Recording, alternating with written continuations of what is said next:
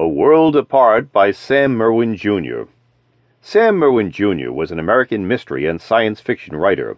His pseudonyms included Elizabeth Dear Bennett, Matt Lee, Jacques Jean-Ferrat, and Curtis Sprague. He was also an editor for Fantastic Universe and was an associate editor of Galaxy Science Fiction magazine. Merwin is best remembered today for the alternate worlds novel The House of Many Worlds, nineteen fifty-one, and its sequel, Three Faces of Time, nineteen fifty-five, as well as a number of excellent science fiction short stories, including this one. This story originally appeared in Fantastic Universe in May nineteen fifty-four. This was a U S science fiction magazine that began publishing in the nineteen fifties. It lasted until nineteen sixty, under two different publishers, and was part of the explosion of science fiction magazine publishing in the nineteen fifties in the United States. The magazine was fairly successful and outlasted almost all of its competitors. This particular story deals with time travel, which has yet to be invented so far as we know. Science fiction authors usually attribute it to the future, but there is always the possibility that somewhere, somehow, somewhen, it has already been put to use. That's a possibility Sam Merwin considers here in highly intriguing and human terms. It wasn't much of a bump. The shock absorbers of the liquid-smooth convertible neutralized all but a tiny percent of the jarring impact before it could reach the imported English flannel seat of Coulter's expensively tailored pants. But it was sufficient to jolt him out of his reverie.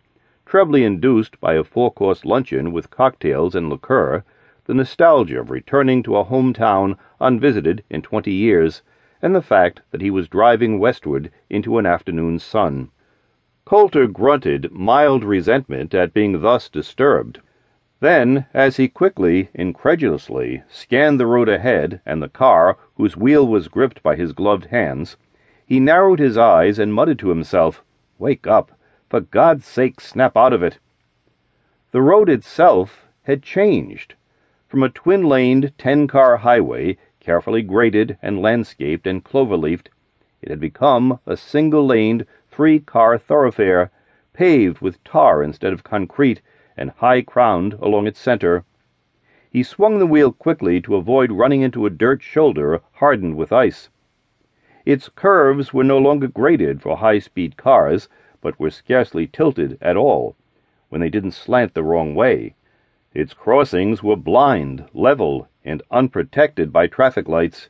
Neat, unattractive clusters of mass-built houses, interspersed with occasional clumps of woodland, had been replaced with long stretches of pine woods, only occasionally relieved by houses and barns of obviously antique manufacture. Some of these looked disturbingly familiar, and the roadside signs, all at once, they were everywhere. Here, a weathered but still legible little Burma-shave series, a wooden Horlick's contented cow, Socony, that good Gulf gasoline, the black cat face bespeaking Cat's Paw rubber heels. Here were the coal-black Gold-dust twins, Kelly Springfield's Lota Miles, peering through a large rubber tire, a cock-tatted Boniface advertising New York's Prince George Hotel, the sleepy Fisk tire boy in his pajamas and carrying a candle. And then a huge open book with a quill pen stuck in an inkwell alongside. On the right-hand page it said, "United States tires are good tires," and on the left, "You are three and a half miles from Lincolnville.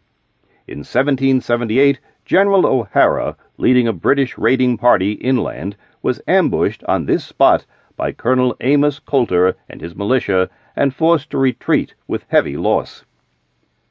Slowing down because the high-crowned road was slippery with sun-melted ice, Coulter noted that the steering wheel responded heavily.